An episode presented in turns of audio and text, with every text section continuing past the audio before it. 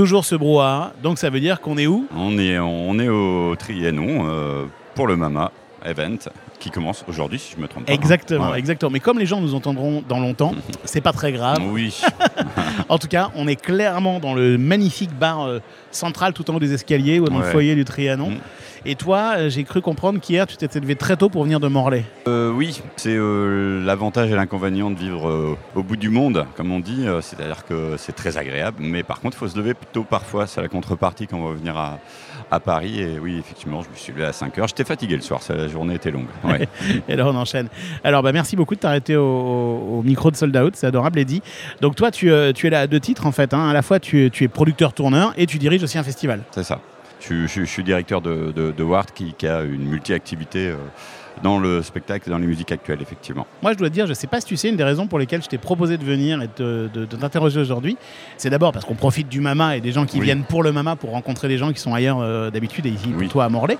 Mais c'est aussi parce que, bon, moi, je dirige le Master Live de, de l'EMIC euh, Oui. et j'ai plein d'étudiants que j'ai rencontrés dans les processus de, de sélection, les entretiens, qui me disaient, quand on leur disait dans quelle boîte vous avez envie de bosser, qui nous citaient Wart. Ah ouais C'est une boîte qui est devenue vachement inspirante en C'est fait. cool. c'est cool. Et j'ai envie qu'on comprenne pourquoi. Carrément, c'est super ça, d'entendre ça. Puis euh, on fait ce métier-là pour transmettre aussi, euh, même si ce métier est beaucoup lié à une incarnation. L'idée, c'est aussi de dire euh, que l'incarnation, il faut qu'elle elle est liée à- au métier historiquement, voilà, qui était une création euh, ex nihilo. Mais aujourd'hui, ouais, voilà, aujourd'hui, il y a- il y, a effectivement plein de formations et plein de gens qui se forment, et c'est super. Et ben voilà, et ben on va parler de Wart, du festival Panorama et de toi, Eddy, dans cet épisode de Sold Out qui commence maintenant. Est-ce que tout est prêt? Oui, monsieur le directeur. Bon, alors je vais faire commencer.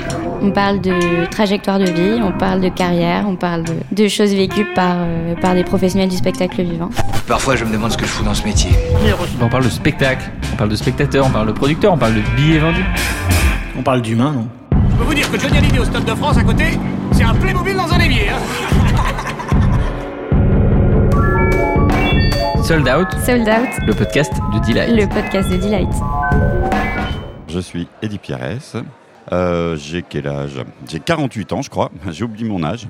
Je suis directeur euh, de l'association WART, qui reste une structure associative, je tiens à le préciser. Et euh, je suis cofondateur de cette structure et de fait du festival Panorama, effectivement. Premier billet vendu. Premier billet vendu, c'était justement pour le festival Panorama. Ça devait être 10 francs à l'époque. C'était un pass qui permettait de faire euh, le tour des bars de Morlaix. C'était comme ça la première édition du festival Panorama avec des groupes euh, du coin amateurs et c'était 10 francs. Et dernier billet vendu. Évidemment, je vais reparler de Panorama. euh, les derniers billets vendus, c'était la soirée de clôture du festival Panorama au Sioux à Morlaix avec Astéréotypie et les vulves assassines. Et d'ailleurs, pour, pour être juste, il y a eu d'autres billets vendus ensuite pour les vulves Assassines- assassines qui jouaient euh, la semaine dernière euh, ici même. Sold Out saison 5, épisode 5 avec Eddy Pierres, le boss de la boîte de prod Wart et du festival Panorama. Alors je dis le boss parce que c'est pas vraiment directeur général, c'est associatif, mais en gros tu diriges et tu as des, tu es entouré, hein, tu as toute une équipe, mais tu Oui. es euh, directeur, boss en tout cas de Wart et de festival Panorama. Et on a enregistré cet épisode, on l'enregistre au Mama dans le cadre du festival et de la convention 2023. Alors Eddy, tu es une énigme. J'ai fait des recherches, Ah. j'ai mis mes meilleurs espions sur le coup, j'ai mobilisé tout le monde et je ne sais pas ce que tu as fait comme étude, et ce que tu as fait avant Ah, c'est pas- Panorama. C'est pas noté. Je- rien, j'ai rien trouvé sur internet. Alors, je sais juste quand et tu m'avais promis de m'envoyer des trucs. Ouais, j'ai pas fait. T'es un traître, sache-le. mais c'est pas Non, et alors comme je ne renseigne pas grand-chose sur les réseaux, Il y a c'est rien, vrai. y a rien. Mais c'est bien, C'est j'adore. ouais. C'est une énigme, mais comme Voilà. ça, t'es- Mm, ouais. voilà. et comme ça, bah, on va apprendre ça ensemble. Donc, moi, je sais juste qu'en 97, tu as fondé euh, euh, le festival, mais par contre, je ne sais pas ce que tu as fait avant. Donc, ça m'intéresse de savoir oui, ce que tu as fait. Alors, euh, ce que j'ai fait avant, c'est que j'ai fait un parcours plutôt artistique, art plastique, à la fac de Rennes 2, et puis euh, un une équivalence en art plastique communication euh, aux Beaux-Arts de Rennes ensuite. Master, d'ENSEP, euh, voilà. mais c'est quoi art plastique? C'est pour faire du dessin de- Ouais, c'était vraiment une branche très très très art contemporain. Ouais. Et puis j'ai bifurqué vers une branche un petit peu plus communication, mais qui restait quand même très généraliste aux Beaux-Arts euh, de Rennes ensuite. Donc il y avait euh, une très grande sensibilité aux questions artistiques, effectivement. hein. C'est toujours ce qui m'a animé. Euh, il se trouve juste qu'à un moment, on va dire, le, la vie associative et la musique a pris le pas sur cette activité. J'ai commencé à être. Quand je suis sorti d'études des Beaux-Arts à Rennes, je suis parti à Nantes. J'ai été graphiste indépendant à Nantes. J'ai travaillé notamment à un petit magazine qui s'appelait Musica à l'époque, qui était un gratuit sur la région Bretagne. Euh, j'ai fini par tout y faire, hein, euh, les Bah articles, et, hein, et pas que le graphisme. Donc voilà, il y avait euh, voilà, cette prédisposition. Eh, de- en fait, c'est marrant parce que Musica, donc ça a été le truc qui, qui faisait le lien entre euh, le dessin, le graphisme et la musique. Voilà, c'est ça. Ouais, complètement. C'est le, le- la Ouais, plaque ouais. tournante un peu. Ouais, ouais, complètement, ouais. Et c'est là, boum, derrière, tu vas vers la musique un peu Ben, disons que on avait déjà commencé euh, le festival Panorama et l'association Wart avait été créée. Moi, je suis le plus âgé de la bande parce que c'est quelque chose qu'on a cofondé hein, euh, avec mon frère euh, Lionel, qui est aussi musicien dans Fortune, Abstract Kilogramme, voilà, qui a eu qui a maintenant un autre projet qui s'appelle Scénari. Euh, Joran, qui est directeur artistique, euh, Jean Lecor, qui est directeur artistique euh, de Ward, hein, co-directeur de Ward. On a, voilà, on a, je vais pas rentrer dans les détails, mais c'est une, histoire de, de- copains au début, ce festival. Joran, lui, il était en art du spectacle. Lionel était musicien. Euh, donc voilà, on avait tous, on était plutôt clairement dans des branches euh, ou musicales ou artistiques.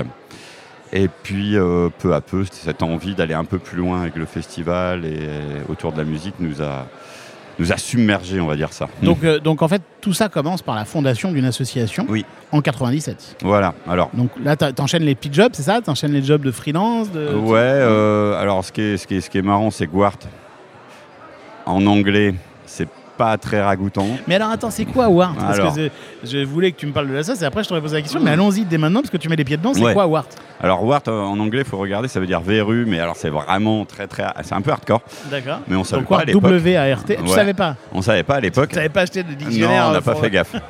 on était jeunes et fougueux. Et en fait, Wart, c'était War Il est toujours- for Art. Ah, Euh, art. Wart for Art. C'était la contraction de War et Art. Ah, oulala. Voilà, parce qu'en fait, on avait voulu organiser une soirée euh, dans un ancien transfo désaffecté en lieu culturel. et on n'avait pas eu les autorisations, donc on était parti autour de ce délire-là. Aujourd'hui, on signe beaucoup artistes parce qu'on travaille beaucoup à l'étranger, puis qu'il y avait, voilà, ça, ça, ça, ça parle un petit peu plus. Puis on a créé cet assaut pour se structurer et organiser donc euh, une première édition du festival Panorama euh, que j'évoquais tout à l'heure dans les bars de Morlaix. Donc en fait, l'asso, elle était là pour porter le festival au départ. Oui.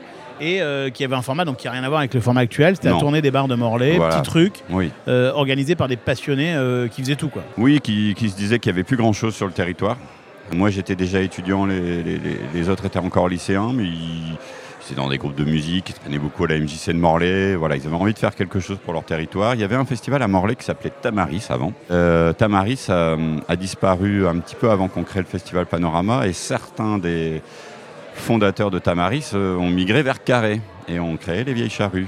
Et euh, notamment à l'époque, il y avait un, un- un monsieur qui, qui s'appelle Jean-Philippe Quignon Ah oui, bah oui. qui est décédé depuis et qui était rédacteur en chef du Télégramme et qui nous a aussi beaucoup à Morlaix et qui nous a beaucoup aidé aussi à pousser un petit peu à dire allez-y les gars, euh, ouais ouais, il n'y a plus rien à Morlaix. C'est génial, c'est Voilà. très émouvant ce que tu dis Mhm. parce que Jérôme Treurel, qui a été notre invité Oui. du premier épisode de la saison et qui est un voisin, hein, vieilles- le patron Bah des oui, vieilles oui, charrues, c'est un voisin de vous chez vous, parce que toi tu es à Morlaix, lui il est à Carré, Ouais. et euh, nous a beaucoup expliqué euh, les de Ah bah. Jean-Philippe dans les vieilles Bah, charrues ouais. et euh, le fait qu'il lui ait succédé et que ça l'a bouleversé parce que c'était quelqu'un d'essentiel pour lui. Ah bah oui oui et, et pour nous indirectement aussi on est très très très proches des vieilles charrues, on a des histoires communes, on a des plein de choses en commun. Ouais. Ah bah c'est génial. Bah, Mhm. justement, on va, on va voir toutes Ouais, ces, tous ces croisements. Question un peu naïve, toi, depuis que tu as fondé cette association avec euh, ton frère en 97, tu es toujours resté là ou par moment tu as fait autre chose Tu as eu un job euh, Non, alors sérieux, euh, si j'ose dire Ouais, ouais, ouais. J'ai fini mes études que j'évoquais tout à l'heure, euh, Beaux Arts.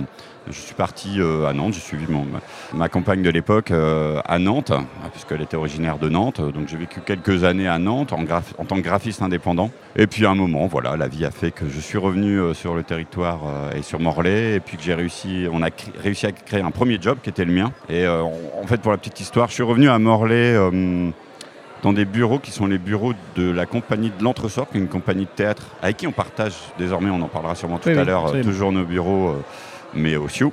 Euh, et puis ils nous ont dit, bah venez, on- il nous reste des bureaux dispo pour le temps du festival, euh, posez-vous là. euh. En fait, le truc, c'est qu'on n'est jamais reparti. Voilà. Ah, c'est rigolo, Voilà. ah ouais, ça reste votre QG depuis Voilà. le début. Enfin, on- maintenant, on est dans un lieu plus grand, mais effectivement, il, puis peu à peu, il nous dit, bah restez là. Voilà, vous avez créé un premier emploi. euh, voilà, et ça, ça- ça a commencé vraiment comme ça. quoi. Et aujourd'hui, vous êtes combien d'emplois? On est plus de 20. Waouh Ouais, on est plus de 20. euh, et encore, je compte pas le, le projet Sioux, dans lequel on administre une bonne partie de l'équipe. Euh, Sioux, c'est un lieu dans l'ancienne manufacture de tabac. Voilà, on- en parlera à la fin du podcast. Donc aujourd'hui, vous êtes plus de 20 euh, pour gérer à la fois le producteur et, la et Voilà, le festival. ça. Voilà, c'est ça. Ouais, ouais. Le festival et puis toute la programmation effectivement plus locale en Pays de Morlaix autour du Sioux. Aujourd'hui, toi, ton rôle, il est particulièrement euh, lié à l'un, l'autre, ou tu es un peu partout? Il est plutôt lié quand même au local, c'est-à-dire au festival, au Sioux et à la coordination générale de la structure. Euh, tout en sachant qu'on a un bureau parisien depuis plusieurs années. On n'a pas la moitié, mais presque quand même, hein, pas loin de l'équipe euh, qui est à Paris. Donc effectivement, cette partie-là, c'est- vraiment Joran, euh, en tant que directeur artistique, voilà, qui la chapeaute depuis Paris avec, avec Laurie, notamment, qui est directrice, directrice de tournée. Il y, a, il y a- il y a quand même plusieurs antennes dans notre projet, euh, même si on parle tous les jours et que le projet est vraiment partagé. Euh, Joran est programmateur du festival, euh, voilà, on partage tous les jours et puis les grandes décisions, on les prend ensemble. Quoi. Sold Out. Sold Out, le podcast de Delight. Alors on va prendre les choses dans l'ordre et on va commencer par le tourneur, par Wart, donc avec ce nom euh, bizarre. Mais euh, bah, c'est un tourneur dont on a beaucoup beaucoup parlé cette année parce que vous faites tourner euh, Zao de Sagazan, Bah oui. qui est l'artiste de l'année. Et comment, comment, c'est quoi l'histoire avec Zao? Alors l'histoire avec Zao, je la connais moins en détail parce que vraiment c'est- euh, et puis les bookers hein, qui, qui- de, de Ward qui vont chercher les talents. Mais en l'occurrence, je crois que c'est quelqu'un qui lui a dit tu devrais s'intéresser à cet artiste. C'est ce qu'il a fait tout de suite. Et voilà, c'était le tout tout tout début, comme, comme, comme avec Jeanne Haddad où il y a eu un petit peu cette même démarche.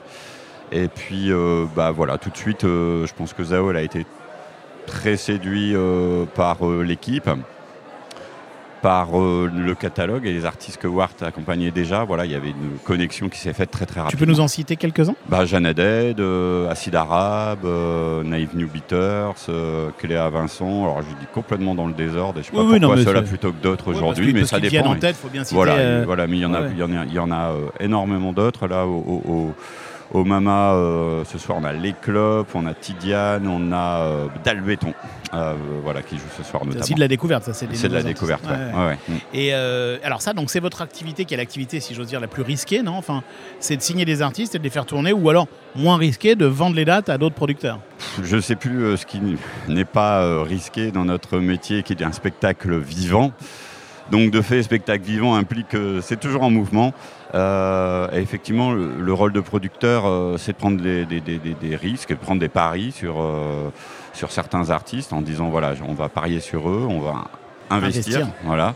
Et puis on verra dans un ou deux ans. Voilà, c'est en général ce qui se passe. Mais c'est vrai qu'aujourd'hui, euh, un festival aussi, c'est une part de risque, mais pas au même endroit. Voilà, c'est- différent. Mm. Je, je peux me permettre de poser une question un peu naïve et peut-être un petit peu dérangeante que je me suis posée en préparant cet entretien. C'est est-ce que le, le risque n'est pas que vous euh, fassiez tous les investissements au début avec des jeunes artistes, puis qu'après ils aillent euh, chez des majors ou des plus grosses Bah, boîtes de tournée c'est- un risque de plus en plus maîtrisé chez Ward parce que maintenant voilà on accompagne énormément d'artistes et puis c'est la vie. À un moment on peut Ouais, avoir ouais, un artiste et puis on, est un- on a les reins euh, euh, financièrement on est plus solide qu'avant. Mais oui ça nous est arrivé, ça nous est arrivé il y a très longtemps avec Yale. On était euh, le premier tourneur de Yale.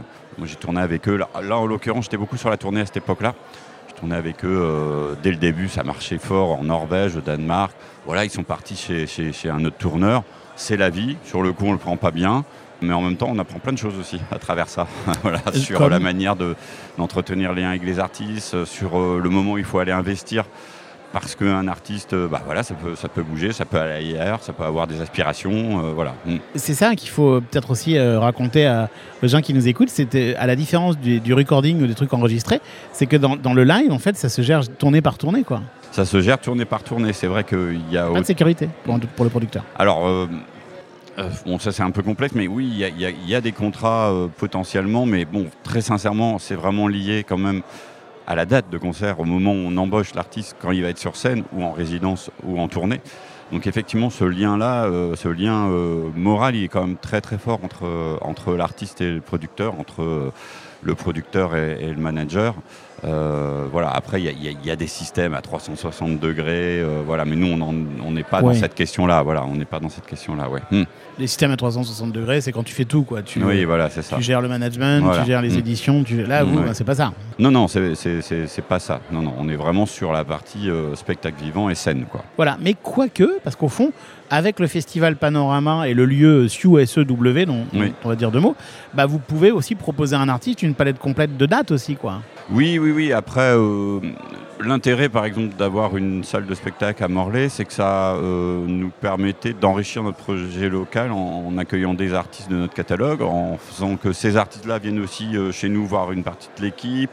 C'est vrai que par exemple, il y a Zao qui joue euh, samedi à Morlaix, il est déjà venu en résidence. Bon, c'est quand même un truc, euh, voilà, euh, c'est un truc super pour le territoire. C'est aussi bien pour l'équipe d'accueillir, euh, d'avoir cette salle pour accueillir certains de nos artistes en résidence, mais on continue à, à aller un petit peu dans toutes les salles de France pour faire des résidences de création de nos artistes. Quoi. Oui, pour pas avoir un réflexe de, de confort. Non, non, non, oui, et puis on pourrait pas accueillir euh, tous les artistes et toutes les créations de toute façon. Oui. Toi, tu continues, bon, j'ai bien compris que tu étais plutôt sur le, le festival et la gestion et des, des transverses, mais tu continues quand même à découvrir des artistes, à les mettre sur la route et à suivre des tournées? De moins en moins. Voilà, je dois avouer que j'ai moins en moins de temps. Je vais plutôt venir sur des événements importants euh, où je vais voir, par exemple, voilà, typiquement le Mama, ça, on a 5-6 artistes qui jouent, ça permet de voir euh, l'ensemble des artistes en, un temps euh, restreint. Euh, je pense, euh, bah, parlait des vieilles charrues tout à l'heure, on avait 7 artistes aux vieilles charrues, euh, c'est un moment où on se retrouve tous. euh, voilà, c'est, je vais plutôt aller sur des temps comme ça pour être euh, tout à fait honnête. C'est quoi la, la secret sauce ou le- la formule magique de, Wart alors qui fait que cette boîte de prod est citée aujourd'hui par les étudiants euh, ou, ou- ou semble faire très envie comme ça à ton avis? Je sais pas, je pense qu'il y a l'indépendance de notre projet peut-être. Je sais pas si les gens Ouais. le perçoivent, mais euh, associatif, ça les gens le perçoivent peut-être pas, mais quand même l'indépendance, euh, la ligne artistique qui reste, je pense, très cohérente. Euh, Tu la qualifierais comment? Ah, alors, Il y, a- y y une dominante autour des musiques électroniques quand même euh, assez forte sur les DJ, etc. Mais il y a aussi le choix aussi de mettre euh, en avant des artistes euh, indés, mais euh, voilà, qui ont, qui ont vraiment une ligne artistique très forte. On a aussi on a eu euh, beaucoup de femmes aussi euh, voilà, mis en avant. Bah, on pense à Jeanne, Zao, et ça, je pense que ça aussi, ça, je pense qu'il y a pas mal de gens qui sont sensibles à cette, euh, à cette prédominance de projets féminins, peut-être, je, ne sais- pas, qui, qui- qui- qui ont bien percé chez Wart. Et puis effectivement de pouvoir euh, accompagner des artistes très tôt et de les voir, euh, euh, bah, vous les voir progresser. euh, voilà, c'est le cas pour, euh, pour euh, Acid Arabe, c'est le cas pour euh, Jeanne Haddad, c'est le cas pour euh, Zao de Sagazan aujourd'hui, ça a été le cas pour les Naive New Beaters, pour Salou c'est cool, euh, de, de- désormais Dimension Bonus. Mais sur Zao de Sagazan, par exemple, j'ai l'impression que euh, le- la- scène s'est fait exactement en même temps que euh, le- le- la, la sortie du disque. Oui, ouais, ouais. Mais c'est vrai que la plupart des artistes aujourd'hui, euh, peut-être un peu moins en rap, mais euh, commencent beaucoup par la scène. Où tu vas chercher ta légitimité. Quoi, oui, oui, finalement. oui. Hmm. Et alors ce métier de producteur, tu nous disais il y a une seconde qu'il est hyper risqué, quel que soit un peu le modèle. Est-ce que ça t'inquiète ça pour la suite ou est-ce que tu dis non, c'est ne- notre, lot, on est obligé de faire ça? Comment tu vois, comment tu vois l'avenir de la partie euh, euh, production Alors, et- il se trouve qu'il y a beaucoup de dispositifs en France, et un- pas être trop technique, mais il y a quelque chose qui s'appelle le, la- le CISV, euh, c'est un crédit d'impôt pour spectacle Ouais, vivant. absolument. Et franchement, euh, on a de la chance. on a de la chance parce que ça permet aux producteurs d'investir sur des projets en développement. Et ça, c'est quand même essentiel. C'est quelque chose qui a été euh, défendu par les syndicats euh, et qui le sera bientôt, hein, puisque ça repassera, ça repassera euh, à l'Assemblée et au Sénat. Ah, Et ça, c'est hyper important parce que, euh, en fait, on, on se rend peut-être pas compte de l'extérieur que c'est une activité effectivement risquée. On prend d'abord des risques et que finalement, il n'y a qu'un très haut niveau producteur qu'on va être euh, capable de faire des bénéfices. En l'occurrence, nous, sans le crédit d'impôt, sans les aides, euh, en, en l'occurrence, on, aurait des années euh, tout juste à zéro, euh, voilà, ou voire négatives. Et c'est vrai qu'on a besoin quand même dans ce métier-là ben, d'investir et donc de prendre des risques pour, pour la suite. Alors là, en l'occurrence, je suis pas, suis pas inquiet parce que voilà, on a un, beau catalogue, les projets marchent très fort, mais c'est vrai qu'il faut parfois attendre 2-3 ans. Il y a des années un peu plus creuses, puis des années fortes. Ce que tu es en train de nous dire, c'est que sur la partie prod, tu es plutôt optimiste en fait. Même Oui. s'il s'agit de prendre des risques, on est dans un beau pays et euh, la boîte évolue bien. Donc de ce côté-là, sur le modèle, tu es serein. Relativement serein, oui, oui, oui. Je trouve que voilà, il y a, y a- y a- y a des beaux projets. Alors, ce qui a été euh, très euh, difficile pour l'ensemble des producteurs de spectacles, c'est la reprise après le Covid parce qu'elle a été complètement folle. Par exemple, pour Wart, en trois mois, je crois qu'on a vendu en- en autant de dates qu'en un an et demi. Ah oui, c'est parce que tu vendais euh, tout. euh, Donc, ouais, ouais. pour les équipes, il y a quand même une grande attention et euh, voilà, une vigilance et c'est partout pareil dans toutes les boîtes de prod sur euh, voilà La surchauffe. sur la surchauffe, clairement. Ça, ça a été très très très dense et en plus nous on a un catalogue on va dire middle, c'est-à-dire avec beaucoup d'artistes français, des artistes français qui commençaient à être reconnus. Donc à la sortie du Covid, quand on ne pouvait pas encore faire d'étrangers, bah, forcément les artistes Wart, ils étaient très intéressants pour, pour, pour tout le monde. Donc effectivement, il y a eu une reprise complètement dingo et qui n'est pas encore... euh, on n'est pas encore revenu à la normale. Et tout n'est pas encore parfaitement non, non, non. digéré. Ouais, ouais. Les équipes, elles ont réagi comment? Euh, bah, ça a été dense, à la fois euh, un sentiment de reprendre et c'est top, et à la fois un sentiment d'être complètement euh, débordé par une vague hyper forte. Alors on peut essayer de devancer ça en, en- réinvestissant effectivement dans le budget de fonctionnement, etc. Mais on- n'est jamais assez rapide par rapport à la vague que ça a été, entre guillemets, de reprise, et tant mieux hein, d'ailleurs, euh, mais euh, ça c'est paradoxal. euh, à la fois on va dire euh, c'est top, et puis en même temps bah, les équipes il faut qu'elles suivent. Quoi. Sold Out, Sold Out, le podcast de Delight. le podcast de Delight. Est-ce que ce sont les mêmes équipes que celles du, du, du- du festival, justement, les équipes de Wart Alors en partie, toute la partie euh, structure, administrative, euh, sociale, euh, effectivement, c'est- c'est c'est les mêmes équipes. Euh, et puis après, il y a des équipes euh, qui viennent en complément pour organiser le festival Panorama, évidemment. ouais. Mm. D'accord, donc ça n'arrête jamais. Ça n'arrête jamais, c'est vrai. C'est vrai que c'est c'est vrai que c'est dense et c'est pour ça aussi qu'on a fait le choix euh, cette année. On va trouver ce format-là en 3-4 ans de changer. euh, Il y a plein de raisons hein, pour lesquelles on a voulu changer le format du festival Panorama, mais ça, ça en fait partie. C'est plus en off du côté des équipes, mais on avait envie d'une décroissance et d'une réflexion sur le sens de notre festival, le sens de notre activité. C'est vachement intéressant, ça. voilà. Alors, tu, tu nous fais un peu l'historique, parce que ça a commencé en 97 comme une tournée des bars à Morlaix. Et c'était quoi le... Après, j'imagine qu'il y a eu plein de tests, plein de différents Oui, formats. ça, ouais. Une édition qui a failli vous faire perdre la tête, etc. Oui, oui, oui. Mais en gros, ça s'était stabilisé autour de quel format, Panorama? Euh, le- format euh, auquel on voilà auquel on avait, sur lequel on a trouvé un petit peu un consensus et qui et qui vraiment a, connu une- un très fort succès le plus gros succès c'est pour la 20e anniversaire c'est le format au parc des expositions euh, donc un petit peu comme les transmusicales de Bien sûr, Rennes bien sûr. euh, qu'on peut rejoindre en navette depuis la ville. Euh, euh, là, on était sur 12-13 000 spectateurs soir avec trois scènes, euh, un camping juste à côté, et puis après des, des petits à côté à droite à gauche. Mais ça, c'était le format qu'on avait développé, trois scènes qui jouent en même temps, musique électronique, rap.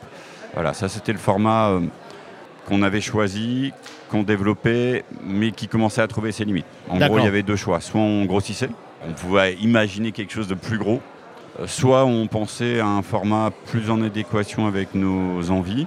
Mais, mais pourquoi, attends, juste pourquoi fallait changer en fait? Pourquoi on pouvait pas rester sur ce format euh, 30 000, c'est ça? Euh, bah, 15, 15, ouais, 13-14 000 soirs. Bah, parce que déjà économiquement, il tenait plus. C'est-à-dire Ah ouais. que euh, à C'est un moment, à un moment, on était, euh, je l'ai calculé une fois, on, on se retrouvait avec des superficies entre les parkings. Le lieu est assez compliqué. C'est pas un parc expo ultra bien équipé. On se retrouvait avec euh, entre les et on est dans une petite ville, donc il faut qu'on propose une solution d'hébergement, camping, etc. On n'est pas dans une ville étudiante où tout le monde va aller dormir chez un pote, ou etc. Mm. Donc voilà, il fallait qu'on propose beaucoup de services autour de ça et on se retrouvait avec une infrastructure de festival qui, est- qui, qui était équivalente à celle d'un festival qui faisait 20-30 000 spectateurs. Oui, donc c'était pas logique en fait. Tu Donc, il y avais avait des coûts fixes qui étaient beaucoup trop logique. importants Ouais, en fait. ouais, il y y avait un truc qui marchait plus et qui nous bloquait aussi sur tout ce qu'on avait envie de faire en plus en termes de, de décoration, de développement durable. On était arrivé à, à une limite de ce qu'on savait faire. Donc soit on grossissait, soit on faisait un choix de décroissance. Et c'est ce celui qu'on a fait. fait. ouais. Ah oui, raconte-nous ça, c'est passionnant. Ça correspondait aussi à une aspiration de l'équipe de repenser le festival différemment, avec plus de convivialité autour de notre projet de plateforme culturelle du Sioux, pour se donner un petit peu une respiration et penser un peu différemment à l'avenir de l'association, en commençant par le festival. Tu Voilà. nous parles du Sioux, donc on est, on est obligé de, de Ouais. raconter ce que c'est Sioux. Oui. S-E-W. À l'origine, c'est parce que c'est les, les initiales de, des trois, euh, Des trois partenaires. porteurs, voilà, c'est ça. Tu nous les expliques Alors, euh, Sioux, donc le S, c'est un cinéma qui s'appelle La Salamandre, un cinéma essai. Le E, c'est la compagnie de l'entresort qui travaille avec des acteurs handicapés mentaux dont le métier d'être acteur de théâtre. hein. Ils ont joué dans le IN d'Avignon, c'est voilà, c'est c'est une compagnie euh, reconnue. Et le W, donc pour, euh, pour Wart. Voilà. Très bien. Et donc ce, ce lieu, enfin ce- ce- cet acronyme, c'est euh, pour ce, lieu qui est la manufacture des tabacs à Morlaix, Voilà. un, un gros endroit qui mélange un cinéma, une salle de spectacle, un restaurant, des lieux de répétition. Ouais, c'est ça. Là aussi, on a fait ça de manière euh, totalement atypique. C'est-à-dire Ouais. qu'il y a 10-12 ans, euh, la Chambre de commerce et d'industrie qui gérait le site depuis sa fermeture, ancienne manufacture des tabacs. Un truc compliqué pour la ville de Morlaix parce que Ouais. ça employait beaucoup de monde. C'était vraiment, le, sans faire de mauvais jeu de mots, le poumon économique du, du- du territoire.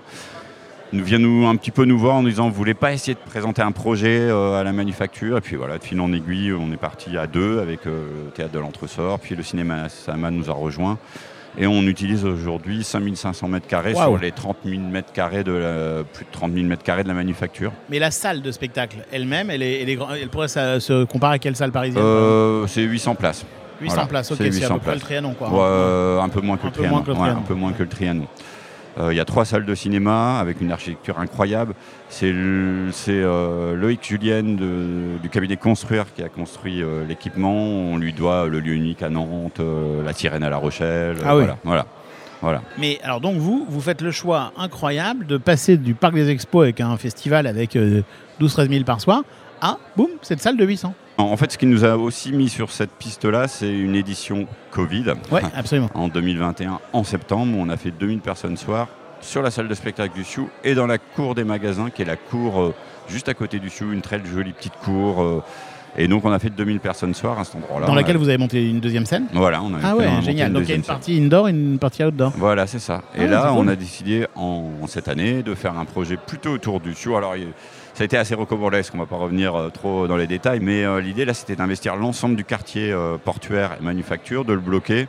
Donc, on avait une grande scène dans la cour d'honneur, qui est quand même une grande, une grande cour, où on pouvait mettre 3-4 000 personnes. Et puis, on avait une autre scène dans la petite cour des jardins, et puis l'autre scène dans le Sioux. Et donc, euh, le quartier euh, manufacture était entièrement privatisé, accessible aux festivaliers.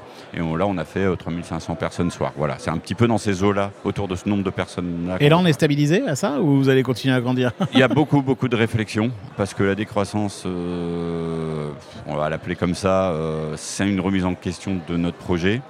C'est un nouveau format, il faut quand même trouver l'équilibre économique. Il faut euh, contenter un public qui jusqu'à là allait jusqu'à 7 heures du matin, à qui là on propose un format ville plutôt à 3 heures. Donc il y a plein plein de choses à, penser. En tout cas, le site était magnifique, la mise en lumière, etc. Les gens qui, qui étaient là, euh, vraiment, ne savaient pas à quoi s'attendre et je pense qu'ils ont vraiment été ravis. Donc maintenant, il va falloir qu'on perfectionne ça pour les années à venir. Ouais. Concrètement, perfectionner parce que vous perdez beaucoup de sous et ça on, marche perd, pas. on perd des sous, Ouais, mais on ouais. savait qu'on allait en perdre. Et puis qu'on a fait une formule à deux lieux au début pour euh, une espèce de compromis politique. On est revenu un peu dessus au dernier moment parce qu'on trouvait que ça ne fonctionnait pas. Et c'est plutôt vers ce projet initial qu'on avait en tête qu'on va continuer, euh, on va aller continuer vers là pour trouver un équilibre, je pense, autour des 4000 spectateurs, 4000, 5000 spectateurs soir. C'est-à-dire quand même qu'on on va dans notre objectif de diviser au moins par deux euh, le nombre de spectateurs euh, par soir euh, Mais sur le moi, festival. je trouve ça sidérant et, et fascinant et passionnant parce que tout le monde ne parle que de ça, de décarboner la culture, Mhm. de tiens, les festivals, ça pollue ou pas. On en a beaucoup parlé également avec Jérôme Tréorel. Et du coup, là, bah, vous, vous passez à l'action, quoi. Bah, c'est ça. Alors nous, ça correspond à notre histoire, le moment où il fallait le faire. Et moi, je pense que tout le monde ne, ne peut pas le faire au moment où il est. Et puis, il n'y avait, pas- il y avait pas de dogme dans notre histoire. Ah moi, j'ai rien à, Mais totalement. à prendre aux autres. Et les charrues le font très bien à leur manière, euh, même si c'est énorme. enfin, c'est ce que je dis, c'est que je pense que certains festivals sont capables Exactement. de continuer à tenir des gros formats avec les moyens qui vont avec, un équilibre économique, une ingénierie. Nous, on faisait le constat qu'on est arrivé aux limites de ce qu'on savait faire sur ce format-là. Ouais, c'est aussi lié à Morlaix, sans doute. hein. Enfin, l'endroit- enfin, en tout cas, Oui, euh, oui, oui, plus euh, gros, plus petit, il fallait, il fallait choisir. Voilà, c'est ça. Et puis, euh, et puis on a un projet maintenant qui est à l'année. On voulait qu'il y ait une cohérence par rapport à notre projet à l'année. Il y a des discussions qui ont été engagées avec les politiques locales qui ont été un peu surpris de notre choix au début, puis finalement qui disaient non, mais vous avez raison, là il y a une cohérence, il y a, il y a quelque chose qu'on peut défendre ensemble, euh, qui est proportionnel à la taille du territoire. Voilà, il y avait, voilà. Mais alors, Mm. euh, c'est en septembre maintenant, donc. hein. c'est en septembre. euh, là, c'était en septembre, c'était fin septembre. ouais. Putain, mais vous aimez bien les risques, hein, vous, parce que comme vous avez tout bougé, quoi. Parce qu'avant, vous étiez euh, beaucoup plus gros et vous étiez au début de la saison des Ouais, festivals. alors, en fait, si on s'est donné, euh, sans talent, on va, on va voir euh, ensuite, c'est que on ne soyez pas enchaîné une édition en avril 2022 et une autre édition en avril 2023 avec un nouveau format. On a bien fait parce que ça prend vraiment du temps de penser différemment un festival. Donc c'est pour ça qu'on a choisi de décaler. Et comment vous allez réussir à, à grossir encore un petit peu jusqu'à 5000 En fait, euh, on n'a pas fait le, le chiffre escompté, hein, pour être tout à fait honnête. Ouais, ouais, ouais. Euh, donc, euh, on sait que notre site, il est capable d'aller à. Là, on l'a vu fonctionner à 3000, 3005. On pense qu'à 4000, 4005, il fonctionnera encore très bien. Au-delà, ça demanderait d'autres aménagements. Donc, on, on sait ça déjà. Voilà, on sait ça. On sait à quel endroit, peut-être un peu mieux économiquement, on peut atterrir. Euh, voilà. Quitte à perdre un tout petit peu d'argent, mais le but, c'est de ne pas en perdre trop pour faire trop porter globalement la structure, le festival, même si c'est euh, aussi notre, euh, notre zone d'expérimentation, notre zone de confrontation, notre zone de convivialité à, à- à tous. Quoi. Donc, euh, hmm. Et, toi, par rapport à- au discours des patrons de gros festivals, tu sais, qui, qui, se, qui se plaignent très légitimement de l'explosion des cachets artistiques et des coûts, ce soit des coûts de main-d'œuvre ou des, des- du gaz, de l'électricité, Oui. n'importe quoi, est-ce que tu es dans la même situation que sur les musiques électroniques, euh, qui sont quand même 70% de notre Ouais. programmation sur le festival Panorama, on a des gens qui voyagent seuls, euh, donc on a moins de coûts de production avec des énormes tournées. Après, euh, comme dans les autres secteurs, hein, les, les gros DJ, euh, femmes, hommes, stars, euh, voilà, coûtent cher. Ils ont euh, 5, 6, 7, 8, j'en sais rien combien de demandes par week-end, donc forcément ils sont précieux. Et puis euh, ils le font savoir économiquement, ils ont bien raison, hein, voilà, ils, ils ont une valeur. Mais le festival a toujours été aussi considéré comme défricheur, comme un endroit bien, un endroit où passer avant d'aller faire des plus grosses scènes. Donc je pense qu'il y, a- y y une écoute euh, des producteurs, des artistes pour venir au festival Panorama qui nous permet quand même de rester dans des, des coûts artistiques euh, raisonnables. Et notre décroissance fait aussi qu'on, et ça c'était pas rien, on a beaucoup parlé avec Joran, c'était euh, c'était faire la- une croix en fait sur certains artistes. hein. Qui est une réponse à la hausse des coûts artistiques aussi, d'une certaine manière. Quelque Dire, part, bah, on peut plus. quelque part. Mais c'est aussi c'est c'est pas facile à faire parce qu'il y a non, plein d'artistes euh, voilà légendaires qu'on a envie d'accueillir, mais on sait que là, pour certains, ce sera plus possible, voilà. Ou alors ils viennent à nos conditions. Mais on sent que ça t'amuse de réinventer, enfin ça vous amuse de réinventer Ouais, ce format. ouais. hein. Voilà, le seul bémol, c'est qu'effectivement, voilà, une première année, on savait que ça allait être complexe pour les équipes, etc., mais que ça portera ses fruits pour la suite. C'est vrai qu'on on, on aime les défis. Pour reboucler avec euh, tout ce qu'on se disait en introduction de ce podcast, je comprends mieux pourquoi Wart et Panorama attirent. C'est parce que bah, il y a une signature artistique déjà très particulière dans la ligne de Wart Mm. et que bah, le festival Panorama, c'est un des premiers qui a entamé un mouvement de décroissance Oui, en restant fidèle à son, à son ADN et les jeunes générations sont très sensibles à ça. il y a- il y a une grande sensibilité à ça. Maintenant, euh, moi, je, je m'intéressais beaucoup à comment allait réagir le public. Il a plutôt très bien réagi. Mais il y a aussi une- voilà, un caractère paradoxal dans- voilà, qu'il va falloir étudier entre l'envie de voir des têtes d'affiche, euh, de voir des énormes spectacles. Et, et, euh, voilà, il y a, on a chacun en nous euh, quelque chose d'un petit peu paradoxal. Et là-dessus, je l'ai quand même vraiment perçu. C'est-à-dire euh, l'envie de voir des gros spectacles qui impliquent forcément des questions d'événements durables un peu compliquées à gérer.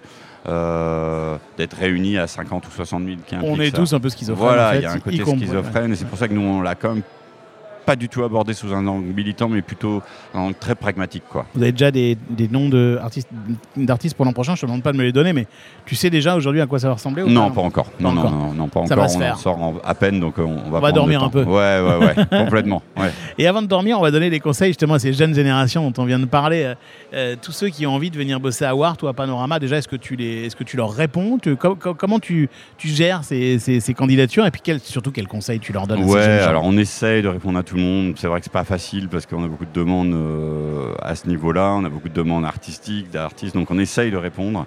Et, euh, et après, euh, on a régulièrement des recrutements. Là, on en a, un- on en a un en cours en communication. Comment vous choisissez les gens et quel, quel, quel conseil tu donnerais à ces jeunes personnes qui ont envie de rentrer dans ce secteur? Alors déjà, il faut, faut- faut quand même avoir, être bien motivé parce qu'on va pas se mentir. Ça reste un métier qui prend beaucoup de temps, où il faut savoir gérer son stress, il faut savoir faire la part entre le privé et le public et c'est pas toujours facile. Il faut vraiment avoir le- la tête sur les épaules, ça c'est clair. Il faut aimer euh, les horaires un petit peu décalés. Et en même temps, il faut trouver son équilibre dans tout ça. C'est pas, c'est voilà, on va pas se le cacher. C'est pas, c'est pas, c'est pas évident. Moi, je dis souvent que j'aime bien euh, les gens qui ont une culture générale euh, large, parce que je pense que c'est aussi ça qui forge euh, une pensée d'un projet, etc. Au-delà de son métier, euh, qui est évidemment important. La technicité, c'est important, mais je pense qu'on a besoin de cette ouverture d'esprit euh, pour, euh, pour trouver un, un moteur dans, dans, dans, dans, dans- dans le projet, quoi. Hmm. Être curieux, être ouvert. Ouais, ouais, ouais, ouais, ouais. Je pense que ça, c'est hyper important pour moi. Hmm. Merci Eddy de t'être arrêté au micro de Sold Out. Merci beaucoup. Et à très bientôt. On fera le point dans deux ans peut-être pour voir Bah oui, où voilà, on en est où dans ce nouveau format, etc. Je serai ravi de voir comment ça a encore évolué. Ok. Salut, Merci à bientôt. bien. À bientôt. Ciao. Thank you.